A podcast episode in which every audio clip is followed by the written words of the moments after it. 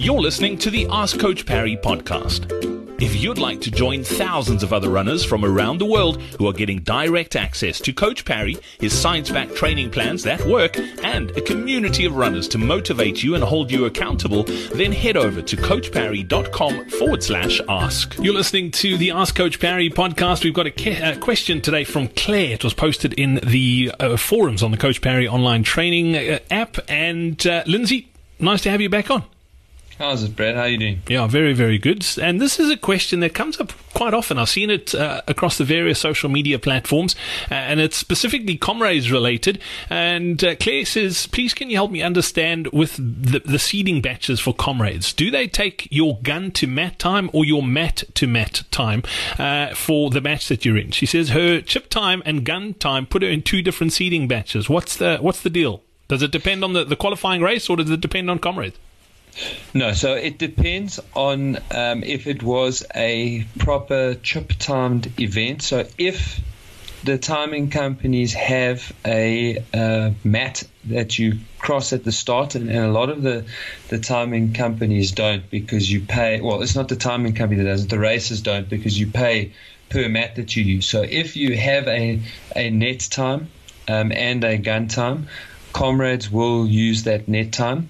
Um, in particular, races that are timed by Championchip, those times get sent automatically to comrades, and they do, in fact, use that net time. All right, Lindsay.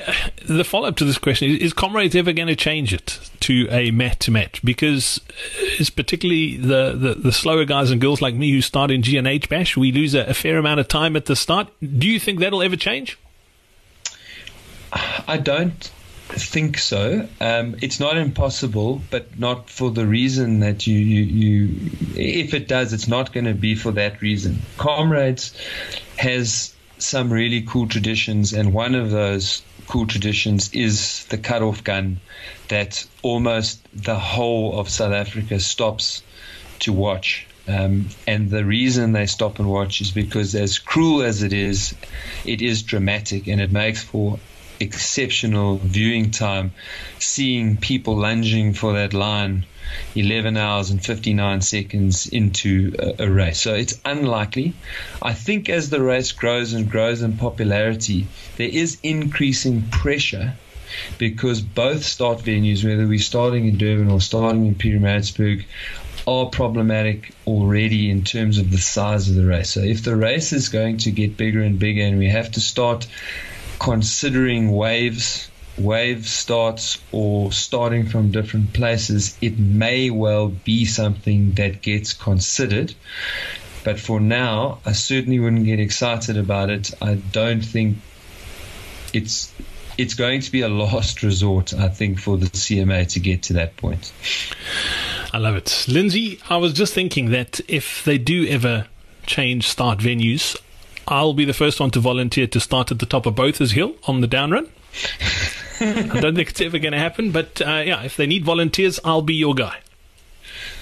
Yeah, we'll, if if we want to experiment with um, people cheating, we will let you know. Lindsay Parry, as always, thanks uh, for your time on the podcast. We're back again in just a couple of days. If you have any questions, make sure you keep popping them into the forums, and we look forward to catching up with you there.